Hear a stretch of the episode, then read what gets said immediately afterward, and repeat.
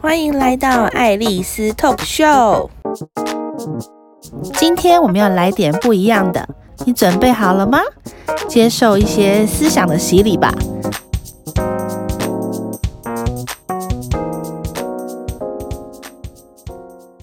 大家好，欢迎回到爱丽丝 Talk Show 的频道。今天呢，经历过上一集有关于8个不会想要再约再见的男生之后，今天又回到了比较震惊的主题。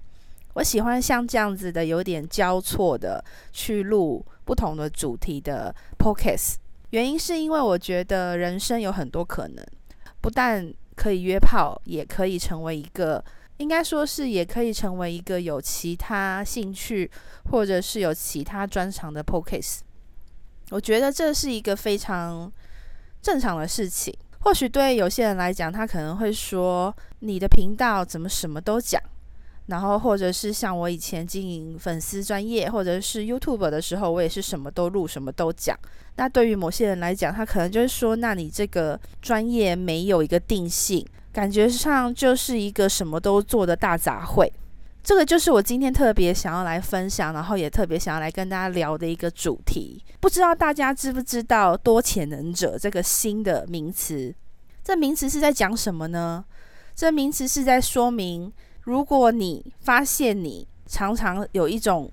3分钟热度的感觉，或者是说你发现你的兴趣异常的广泛，或者是说你有发现你自己有些事情你总是坚持不了太久，然后很容易就对一件事情失去了兴趣，然后会很想要赶快换别的事情，或者是有一些事情你只要固定做了某一段时间以后，你就会觉得无聊，或者是觉得说没兴趣了，完全不想再碰。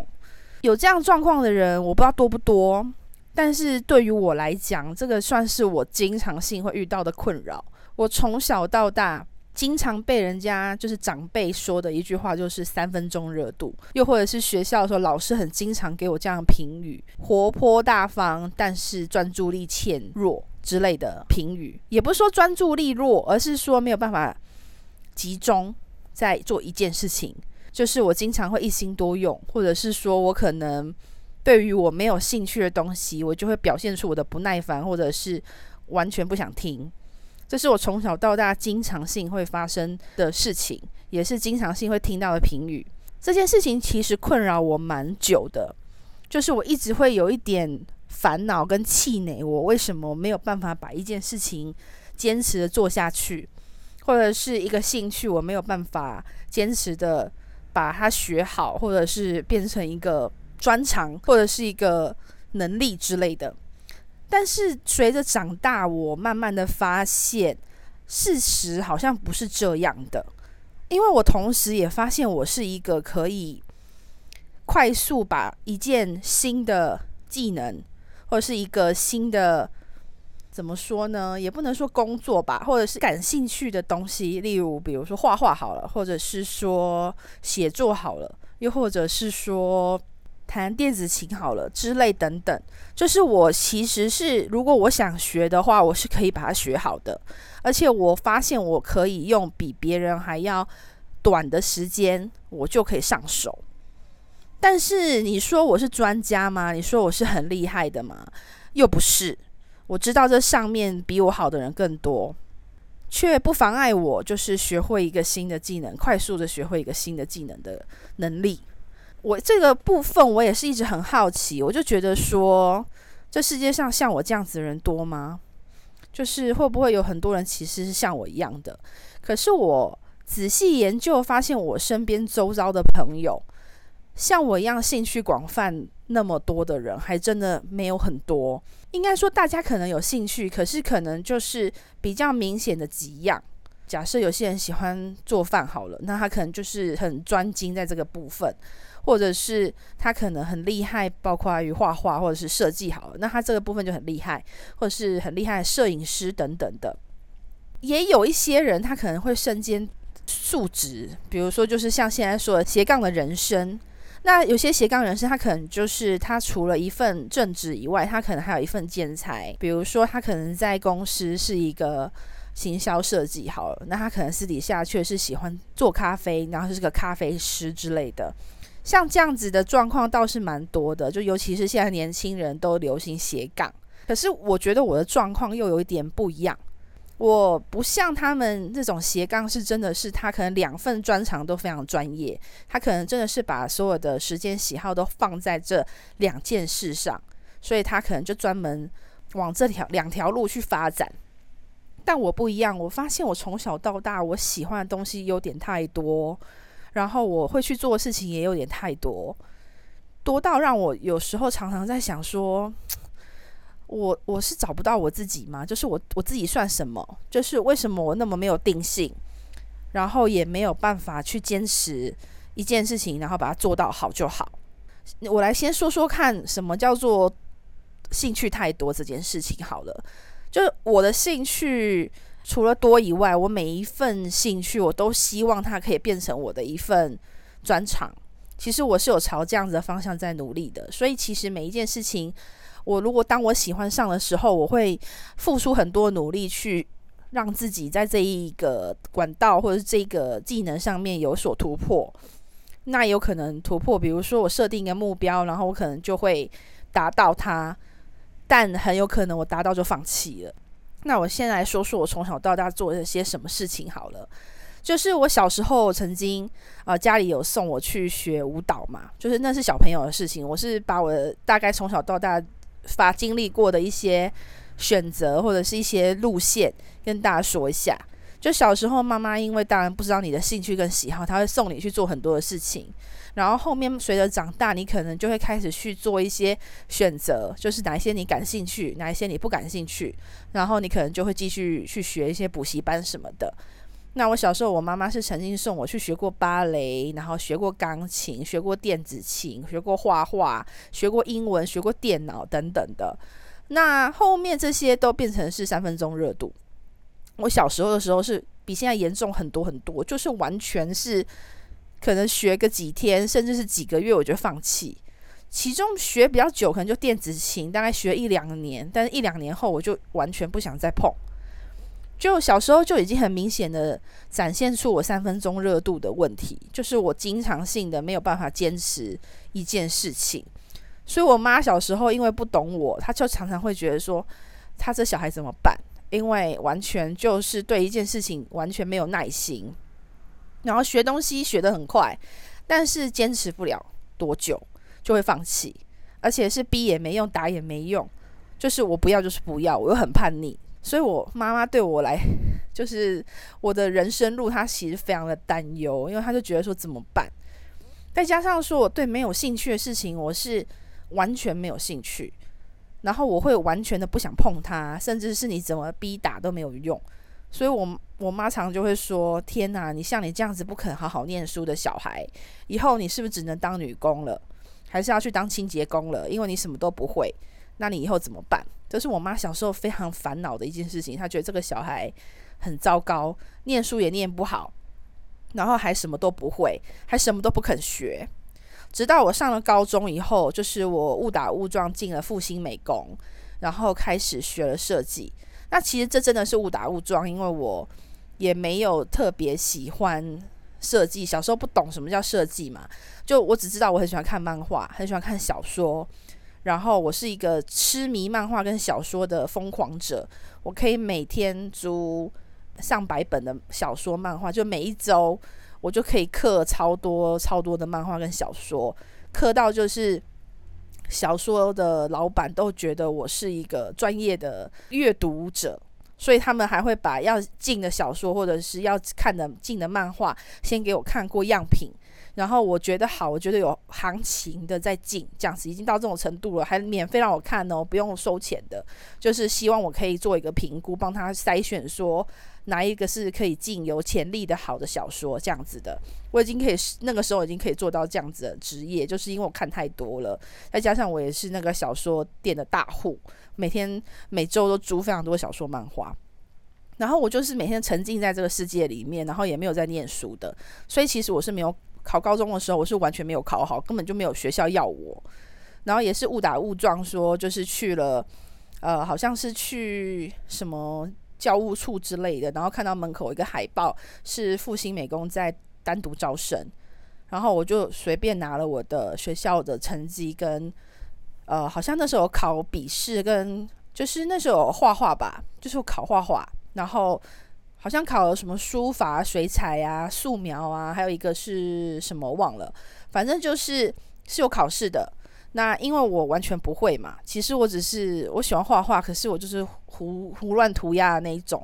我也没有真正的学过，在学校也就是画画课的时候会稍微画一下，然后也曾经因为那个时候会画画，有拿过一些小小的讲座，就是什么佳作之类的，然后小小得名过这样子，就是我对什么劳作那些东西都还蛮擅长的，所以我那时候想说我什么都不擅长，但是这个部分我好像还勉强可以，所以我就选择去试试看报复兴美工，然后后来也意外的就上了夜间部，就是因为我学校成绩真的太烂了，所以我也只能报上夜间部但我也没有说反正也没地方可以选择了，所以我就去了这样，然后就意外接触到了广告设计，然后就发现说我对这部分是非常有兴趣的，然后也擅长，所以我在学生的时候就意外的就开始学了设计这条路，像画画啊什么的，但是我画画反而又不好，我反而后面发现我是像电脑绘图啊，然后或者是用电脑就像 Photoshop 啊 Illustrator 这些东西我学得非常快，然后可能做一些手工劳作的东西我做得非常好，还有一些空间设计的东西我可以掌握得很好，然后我就开始往这个方面发展。但我是一个很容易就腻的人嘛，我刚刚前面讲我是3分钟热度，所以我后面虽然学一学，可是我私底下就可能对这些事情有些就会想要做别的事情。那时候刚好流行像什么聊天室啊，网络刚盛行，所以大家都会上聊天室，然后我又发现就是有人在做网页设计等等，就会自己做网站，那这又燃起了我的兴趣，所以我就想说，哎呦，那我也去自学一下网站好了。所以我就那时候17岁吧，我就开始学自己架网站，然后就自己买了一本书，就什么那时候是在学 Front Page， 然后我就学这样子，然后也意外的就因此做了一些网站出来，然后还因此被了一个网络公司聘请去上班，因为他觉得我这样子那么年轻可以自己做网页很厉害，然后觉得我有潜力，所以就让我去上班这样子。但是当然这公司很快就倒了，就这是一个偏外话。总之就是我那时候就是接触到了设计类画画类的东西以后，我很喜欢，然后我真的有花时间去研究它。对我说要多潜能者，还有一个特点就是我们学东西很快，而且我们投入很快，而且我们一旦投入的时候是会倾尽所有的，就是会废寝忘食的去学一样我们想要学的东西，不管是在兴趣或者是其他方面。就像我刚刚说，我会废寝忘食的看小说看漫画，然后或者是废寝忘食的可能我那时候就会画画或者是做网页，我真的是不吃不喝的在做这件事情，在研究，就是真的要把它搞懂，真的要学会它，然后真的要做出来。然后我也经常性会因为跟人家赌博，觉得说我可以做，然后别人不相信我，我就会发疯似的去做一件事情，然后就是为了证明我自己。然后这件事情以后在我长大的路上就越来越严重，就是我会发现我兴趣，就是当我开始学更多东西接触更多东西以后，就发现我兴趣越来越广泛，我就开始除了像是画画啊设计以外，我就开始发现我对减肥很有兴趣，然后减肥当然是女生必要的课程之一啦，所以我那时候就开始会开，可是我的减肥也不是只是减肥，我会减到变成那种专家型，就很会减肥那一种。所以我小时候就还会去，因为我会网路了嘛，所以我就会开始去成立家族，就是那时候雅虎家族很红，然后我会开始去写文章写部落格，就是为了把我的会的东西传授给人家这样子。但那时候可能观念不是很正确，所以写出来的东西正确率其实没有很高，但是也不影响我想要去做一件事情的决心。所以我那时候又莫名其妙成为了部落客，在很年轻的时候。但我因为兴趣真的太广泛，我很快又我减完肥后我又失去了兴趣，然后那时候也高中毕业，然后上了二专，二专我就又莫名其妙学到了企业管理这一个科目，就是完全跟设计又没关系这样子。当然也是因为没有考上好的学校，所以我又去念了企管。结果念了企管，我发现我也很有兴趣，就是那些可能大家会觉得说学设计可能对于数学类的东西可能不擅长，结果没想到我文书方面的东西又很擅长。那时候我对于 Word、Excel 的应用我也是蛮会的，所以也莫名其妙就考了一些证书什么的。然后当然在学校那时候企管科的时候学什么统计啊、会计什么的，我居然也懂。好，那个虽然也不是说非常喜欢，但是我懂，这样就是我学得起来。就是一般人可能会觉得艺术家可能跟数学这种东西是搭不嘎，没有搭嘎的，但是我可以两边都会。这样念企管也没有难倒我啦，我就是还是很顺利的毕业了。但接下来我就开始做了很多事情了，就因为我有兴趣，就随着毕业以后就开始没有束缚了吼，就大家都觉得说就出社会了嘛，可能就是找一份稳定的工作就做这样子。但因为我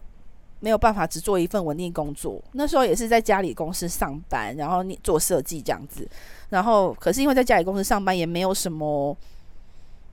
太重要的工作，所以我就会想说我要去发展一些其他的兴趣。所以那时候我还会去做，比如说反正就是那个随着当下我的心情去变化。那个时候我喜欢 LV， 然后我可能就会去研究 LV 的二手市场，因为我想买包但我买不起，那我就买二手的可以了吧。那因为二手容易被骗，所以我又去研究了 LV 的如何分辨真假这个部分。然后后面也莫名其妙就成为一个看到包就知道是真是假的一个专长就出现了。所以那时候就买了很多 LV， 然后买低卖高这样子，在拍卖上面卖的挺开心的，然后卖到就是手上全部都是 LV， 多的时候20-30个包，然后再一口气把它全部卖掉，然后有小赚了一笔钱。当然这是其中一个专长。然后再来就是说因为我不是小时候说我喜欢看小说、画漫画嘛，又因为我家里的事情一些发生，我需要钱，然后我就想说我既然这么会看小说，那我应该也可以写小说，所以我又开始去写小说，言情小说。然后也莫名其妙就真的让我出版了几本书这样子。那时候我也是非常认真就喜欢写小说了嘛，因为我喜欢看，我就会当然就会写。然后因为我觉得我的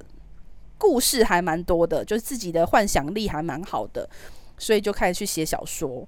那写小说的时候写小说之前我还有做别的事情，就是我去做了showgirl。 那时候减肥成功，后面的流程是我先减肥嘛，减肥成功了以后，然后我去研究 LV， 然后 LV 研究完了以后我又失去了兴趣。然后因为家里需要钱，我又跑去想说我可不可以当个艺人什么的，所以我就跑去做了showgirl。然后那时候就去学了主持啊，然后当showgirl啊，然后走台步啊，然后还有去当零演啊，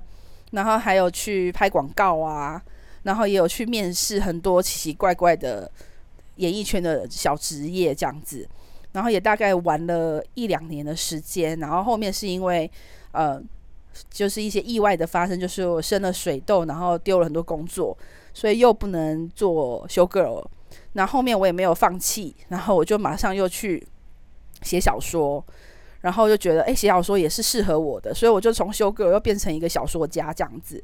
然后当了小说家以后，我又觉得不满意，就觉得说我写不出我想要的顶尖的作品，所以后面我可能又放弃了当小说家，因为小说没有办法，就那个时候言情小说的市场比较大，会写言情小说人也蛮多的，所以其实收入并不是那么稳定，也不是那么的好。再加上我又很快把我的故事都挤得差不多了，我又没有耐心写下去了，所以我就去发展别的事情。然后那时候又因为要去找一份正职的工作，我又去做了卖数位相机的。然后那时候又发现说我也喜欢摄影，所以又跑去研究了摄影这样子。那时候就把那些相机都摸透，然后可以拍出还不错的照片这样子。那做了这个以后，我又觉得说这份工作它会影响到我的家庭等等的，应该说我又失去了兴趣。然后再加上这工作我又做不下去了，所以我又换。那我每一份工作都跟我的兴趣有一些相关联这样子，所以后面我又去学了别的东西，就是我可能去摆摊啊，然后说或者是说我那时候同时又有在写无名小站的部落格，然后想要当个部落客，然后又会去当，因为我也喜欢吃，所以我有可能想说我要去研究美食，然后又喜欢化妆，对，我也很喜欢化妆，所以我又去研究彩妆，然后想说我可以当个彩妆师什么的。那这些都变成了算是我的半个专长这样子，就是后面我还因为化妆可能就去了韩国嘛，去韩国当了销售彩妆的人，顺便帮一些VIP 化妆这样子。然后再加上我又喜欢，后来我还迷上了很多东西，好像这些都不重点，重点就是说我就是一个多潜能者，非常明显的。多潜能者的特点就是你学东西很快，然后你的兴趣很广泛，你什么东西都喜欢，但是变成说你会的东西多，然后也什么都不精，就会有一个这样的状况发生。那这个东西就是一直很困扰我的点，我不知道有多少人有跟我同样的烦恼，就是你在你人生的过程当中，你会发现你对很多东西都感兴趣，然后也都做得不错，可是你就是做不到在这个行业里面或者那个专长里面，你可能当然做不到顶尖的。但是随着年龄的成长，我也开始发现了我的优点，就是当你开始认识自己了以后，然后常跟自己对话，这是我之前其他的 podcast 我有讲到的，就是要认识自己。当你随着你的年龄长大，然后随着你自我的研究自己，然后去探讨自己，然后你会发现说自己这样子的状况其实是优点。所以在多潜能者还没有这个名词还没有被发明之前，我已经知道我自己是拥有优势的一个人，就是我可能学东西比别人快，然后我的兴趣比别人广泛，说我什么都会，所以对于跟别人聊天或什么的，我发现我什么都懂，这点我不觉得有什么不好。然后再来就是我发现我在工作上面，我可能会比别人上手的更快一点，所以我的工作上面我不会觉得那么的难上手，就是每一份工作，就是我的工作属性有点多嘛，然后我也不会觉得说有什么困扰。那这个好处就是人家说的一句话嘛，鸡蛋不要放在同一个篮子里。那我会的东西多，我唯一不用担心的一件事情就是我绝对不会饿死。就算我今天丢了我现在这份工作，我还有可能将近7-8种不同的工作在等着我，我如果想去做我都可以做。就后面我还学很多东西嘛，像是按摩啊、美容啊，或者是说销售我本来就是在行的，然后还有一些设计就不用讲，这也是我其中一份行业。然后我后来还自学了像是剪影片啊，现在也会用 Podcast 嘛，然后这些东西都是我参与过就研究过的东西。那我也会做网页设计这样子，这些东西都会变成我以后如果我想要转职的话，我随时都可以转职。那我的优点就是我虽然兴趣广泛，但我每一件事情都会做到有一定的成果才会放弃。所以如果在找工作的时候，对方要我拿出证明我可以 handle 这份工作的证明，我都是有的。像是比如说按摩师，我可能就已经有学过、上学过，我有执照等等的。那美容师我也去考过丙级等等的。就是如果要证明我的能力，我是随时可以拿出证明来的，所以我不怕说会没有工作。所以我觉得这也算是多潜能者的一个优势吧。但缺点就是说，真的会因为你没有认真的去在一份行业里面走得够远够久，你可能别人对你的信赖度一定会不够嘛，因为他会觉得为什么要请你，因为他可以找到比你更专业的人，或者找到比你做更久的人。但说难听一点，台湾是一个蛮压榨员工的国家，就是老板都希望自己的员工可以什么都会，什么都可以做这样。那我就发现说我缺点吧，这也算一个缺点吧，就是我还蛮好被压榨的，就是我在一份工作里面我可以被运用很多地方，要我做这个我也会，要我做那个我也会这样子，就是会变成一个蛮好压榨的一个员工这样。但是当然对我自己也是有好处的，就是我可能因为我可以做很多事情，所以我比较不会无聊，然后我以后人生的发展性也会比较多，然后再来就是我因为每一件事情都会一点，我可能也不会有担心说我如果万一以后一个人单身的时候我会不会很无聊，生活会不会很无趣，因为我真的还蛮忙碌的，我太多事情要做了，因为我是可以静下来看书，也可以出去跟人家蹦迪的那种人，我也是可以去冒险的人，然后我也是可以跟人家静下来做瑜伽然后冥想的人，我都可以。但是这样子的状况是好是坏呢？对别人可能会觉得看起来好像还不错，就是你的人生经历很丰富，但缺点就是说可能我活到现在40岁了，我还没有拿得出手的一个工作或者是一个成就是可以让大家觉得说哇哦你很棒，这样子就是可能别人大家现在社会上的人还是看 title 嘛，就是你可能是某公司的老板，或者是说你可能是艺术家的话，你可能是某一个知名的艺术家，然后可能开过个展什么的，又或者是说你是摄影师，可能就是得过奖之类的。我没有这些可以拿得出手的成就可以去说，这也会是一个在别人看你的成就，或者是别人在看你这个人的时候会给你的一下的评论，就可能别人会觉得你就是什么都不会，这样就是其实你什么都不会，因为你什么都没做好。但又我个人说，我依照我刚刚说我对我个人的了解跟我个人的评论来讲，我反而不会这么说自己，我反而很开心我是一个多潜能者，因为我的人生追求不是为了追求名追求利，我追求的是自我满足自我价值的实现，跟我对于我做的事情有没有那成就感去评判。对我来讲，我做的每件事情，像写小说好了，或者是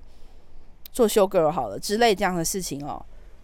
当下我都非常有成就感的，就是当我拿到我第一本书的时候，当我写出我的第一个部落格登上那时候雅虎首页的时候，又或者是我减肥然后瘦了20-30公斤被邀请上节目的时候，都是我人生的高光时刻，我很满意。而且这东西是我只有我自己会记得的，别人可能不会关心，别人可能不会记得，可能当下看过以后为你欢呼1秒钟，然后下一秒钟也不会再在乎了。但是这些人生的点点滴滴都是在我的脑海里，也是在我的人生的轨迹里面。所以我虽然没有一件事情是做到100分，可能第一名之类的，可是每一件事情都是我认真努力去做过的事情，都是我真的是在当下耗费我所有的心力去完成的一份，不管是工作也好，或者是技能也好，或者是学习也好，都是我当下尽力而为的。我觉得那对我来讲就是一个自我价值的肯定，我是一个当下可以把一件事情做到极致的人，而且我学会了很多东西，那就算而且我经历了很多经历，我发生了很多事情，都是可能一般人不会发生的，因为不可能有人又当小说家又去上节目吧，对不对？当然有些人是啦，我的意思就是说又想要去当演戏啊，可能show girl之类的这种上节目，又或者是说又可能不会，有些人会想要像我一样去澳洲啊，去韩国啊，就什么去学化妆学按摩之类的，就是蛮突兀的啦。那可是我现在本职又是设计这样子，那我中间当然就是 YouTube 啊，部落格啊，粉专啊， Podcast 啊，在那边跑来跑去这样子。那这些我觉得都是可以共享的，不是说一定就不行，因为现在斜杠的人生大家都知道，但是重点是论在于说你的人生想要追求什么，你想要追求是你做这件事情得到了一个什么结果，是钱吗？还是你得到了名气？又或者是说你觉得你自己走出去的时候遇到陌生人，跟别人自我介绍的时候说我是某某老板，我是某某设计师，我是某一间公司的高管之类的，对你来讲这些 title 才是你看重的吗？还是说有其他的想法呢？那我的想法就是我做了很多我想有兴趣的事情，然后我没有后悔，就算现在让我就发生任何事情然后可能就走了，我也不会觉得遗憾，因为我把我人生想要追求的梦想想要做的事情我通通都做过了，所以我没有什么好遗憾的。而且我也觉得我实现了我个人想要实现的个人价值，然后我做了一切我喜欢的事情。人生在世短短一世，其实要的也不过就是轰轰烈烈的活一场这样子。对我来讲，我是真正轰轰烈烈的活了一场，所以当我人生不止约炮而已。那我很开心，我身为一个多潜能者，那我不管有没有人跟我有同样的烦恼，我分享这一个主题也是想要告诉大家，如果你跟我一样是多潜能者，然后你跟我一样有从小到大这种3分钟热度的痛苦跟迷思，我真的希望你放下这些，然后学着去探究自己内心真的想要的是什么。如果说你人生当中你接触的每一件事情都是你当下最想做的，而且你也去做了，然后你没有后悔的话，我觉得就没有什么好遗憾的，也没有什么好烦恼的，对吧？也没有什么好因为这样子而去在乎别人的评论或者是想法，因为他们不是你，他们也不是你在过你的人生，所以他们不知道什么是你最开心的事情，他们也不知道什么样是最适合你的事情。但当然，我们既然身为一个多潜能者，这样子算是一个天生的优势的话，我们是不是应该要去更努力的去发展自己的潜力，知道自己可以在每一个兴趣里面可以做到什么样的程度？我相信这个一定对多潜能者来讲，一定是非常的开心的一件事情，因为没有比研究自己可以做些什么事情更开心的事情，因为你就会想说，我还能做什么？我下一步我要做什么了？我有什么新的梦想我要去追求、去实现？然后我又有什么东西我可以去尝试？我觉得这就对多潜能者来讲就是一个非常有趣的事情。然后人活这一辈子追求也不过就是有趣跟开心嘛，对吧？因为毕竟很多东西都是留不住的，但是呢留下来的这个回忆呢是开心的就够了，对吧？毕竟当你回顾以前，你发现你真的有很多事情可以讲的时候，你会多开心。这也是我成立 Podcast 的目的，因为我真的有太多东西想要分享，太多东西想要跟大家说了。那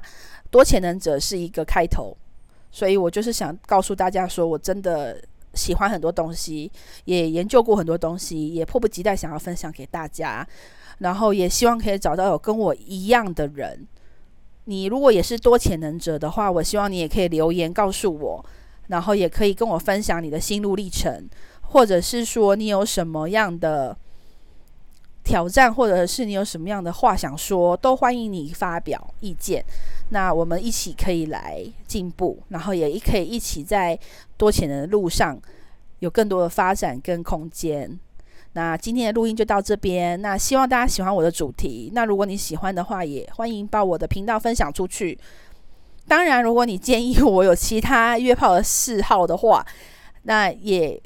可以把我加入你的订阅的清单里面，追踪我。至少你如果对我有兴趣的话，你可以留下来，可以看我每一周的更新，然后也可以收听，然后给我一些评价跟鼓励。谢谢大家喽，拜拜。